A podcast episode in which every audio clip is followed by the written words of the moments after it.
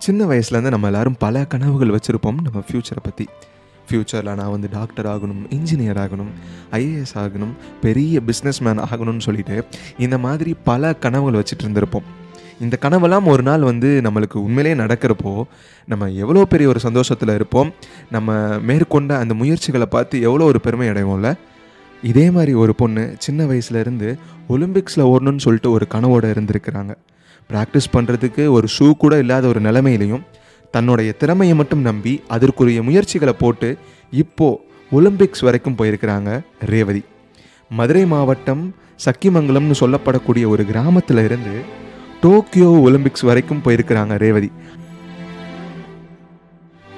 நீங்கள் கேட்டுட்ருக்கிறது Jeff tax நான் உங்கள் ஜெஃப்ரி பேசிகிட்டு இருக்கேன்.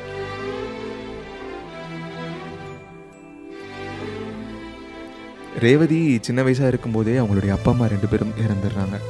இது மிகப்பெரிய ஒரு தாக்கத்தை ரேவதிக்கு ஏற்படுத்தியிருந்தாலும் தன்னுடைய பாட்டியோட அரவணைப்பால் வாழ்ந்து வந்த ரேவதி செகண்ட் ஸ்டாண்டர்ட்லேருந்து டுவெல்த்து ஸ்டாண்டர்ட் வரைக்கும் கவர்மெண்ட் ஸ்கூலில் ஹாஸ்டலில் சேர்ந்து படிச்சுட்டு வந்திருக்காங்க. சின்ன வயசுலேருந்தே அத்லெட்டிக்ஸில் பெரும் ஆர்வம் கொண்ட ரேவதி பல ஸ்கூல் லெவலில் நடத்தப்பட்ட ஜோனல்ஸ்லேயும் டிஸ்ட்ரிக்ட் லெவல்ஸ்லேயும் பல போட்டிகளில் பங்கு பெற்று வெற்றிகளும் பெற்றிருக்காங்க. ரேவதி டுவெல்த்து படிக்கிறப்ப தான் ஃபஸ்ட் டைம் ஸ்டேட் மீட் வரைக்கும் செலக்ட் ஆகிட்டு ஃபைனல் வரைக்கும் ஓடிட்டு வந்தாங்க. இவங்க ஃபைனலில் ஓடுறத பார்த்துட்டு ஒரு கோச் கூப்பிட்டு நீ எங்கேருந்துமா வர? என்ன பண்ணிகிட்ருக்கன்னு சொல்லிட்டு ஒரு ஆச்சரியத்தில் கேட்குறாரு நான் மதுரையில் டுவெல்த்து ஸ்டாண்டர்ட் படிச்சுட்டுருக்கேன் சார் அப்படின்னு ரேவதி சொல்கிறாங்க உடனே அந்த கோச் சொல்கிறாரு நீ இன்னும் நல்லா ப்ராக்டிஸ் பண்ணனா பல போட்டிகளில் பார்ட்டிசிபேட் பண்ணுறதுக்கு உனக்கு சான்ஸும் கிடைக்கும். அதோடு சேர்த்து பல வெற்றிகளும் உனக்காக காத்துட்ருக்கு ஏன்னா உன்னோட கெப்பாசிட்டி அந்த லெவலுக்கு இருக்குது அப்படின்னு சொல்லிட்டு என்கரேஜ் பண்ணுறாரு கோச் வந்து என்கரேஜ் மட்டும் பண்ணாமல் டெய்லி நான் உனக்கு ப்ராக்டிஸ் கொடுக்கலான்னு இருக்கேன். நீ வந்து என்கிட்ட ப்ராக்டிஸ் பண்ணிக்கிறியா? அப்படின்னு கேட்குறாரு உடனே ரேவதி சொல்கிறாங்க சார் எனக்கு ப்ராக்டிஸ் பண்ணிக்கணும்னு ஆசை தான் ஆனால் என்னுடைய குடும்ப சூழல் இப்போ ரொம்ப கஷ்டமான நிலைமையில் இருக்கும். டெய்லி இவ்வளோ தூரம் வந்து ப்ராக்டிஸ் பண்ணிட்டு போகிறதுன்றது சாதாரண விஷயம் இல்லை. ஏன்னா ட்ராவல்க்கே எனக்கு ரொம்ப செலவாகும்.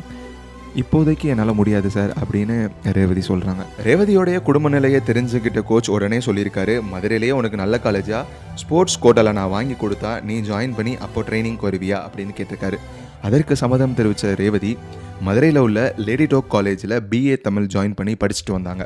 ஃபஸ்ட் இயர் படிக்கிறப்பே அந்த கோச்சிட்ட ப்ராக்டிஸ் பண்ண ரேவதி ஜூனியர் நேஷனல்ஸில் மெடல் பண்ண ஆரம்பித்தாங்க அதுக்கப்புறம் சீனியர் நேஷனல்ஸில் வந்து மெடல் பண்ண ஆரம்பித்தாங்க அதுக்கப்புறம் பட்டியாலாவில் ஒரு டூ இயர்ஸ் ட்ரைனிங் நடந்துட்டுருக்கிறப்பயே டூ தௌசண்ட் நைன்டீனில் தோஹாவில் நடந்த ஏஷியன் கேம்ஸில் ஃபோர் இன்ட்டு ஹண்ட்ரடில் வந்து ஃபோர்த் பிளேஸும் அதுக்கப்புறம் வேர்ல்டு சாம்பியன்ஷிப்பில் வந்து பார்ட்டிசிபேட் பண்ணியிருக்காங்க.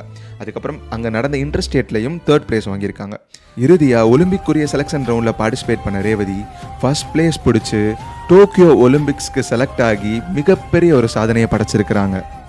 ஓடுறதுக்கு ஷூ கூட இல்லாத ஒரு நிலைமையிலையும் தொடங்கின இந்த பயணம் தன்னுடைய கடின உழைப்பாலையும் தொடர் முயற்சியாலையும் மதுரை மாவட்டம் சக்கிமங்கலத்திலிருந்து டோக்கியோ ஒலிம்பிக்ஸ்க்கு செலக்ட் ஆன ரேவதிக்கு இது கிடைச்ச மிகப்பெரிய ஒரு வெற்றி. இவங்க செலக்ட் ஆனதே மிகப்பெரிய வெற்றியாக நான் பார்க்குறேன்.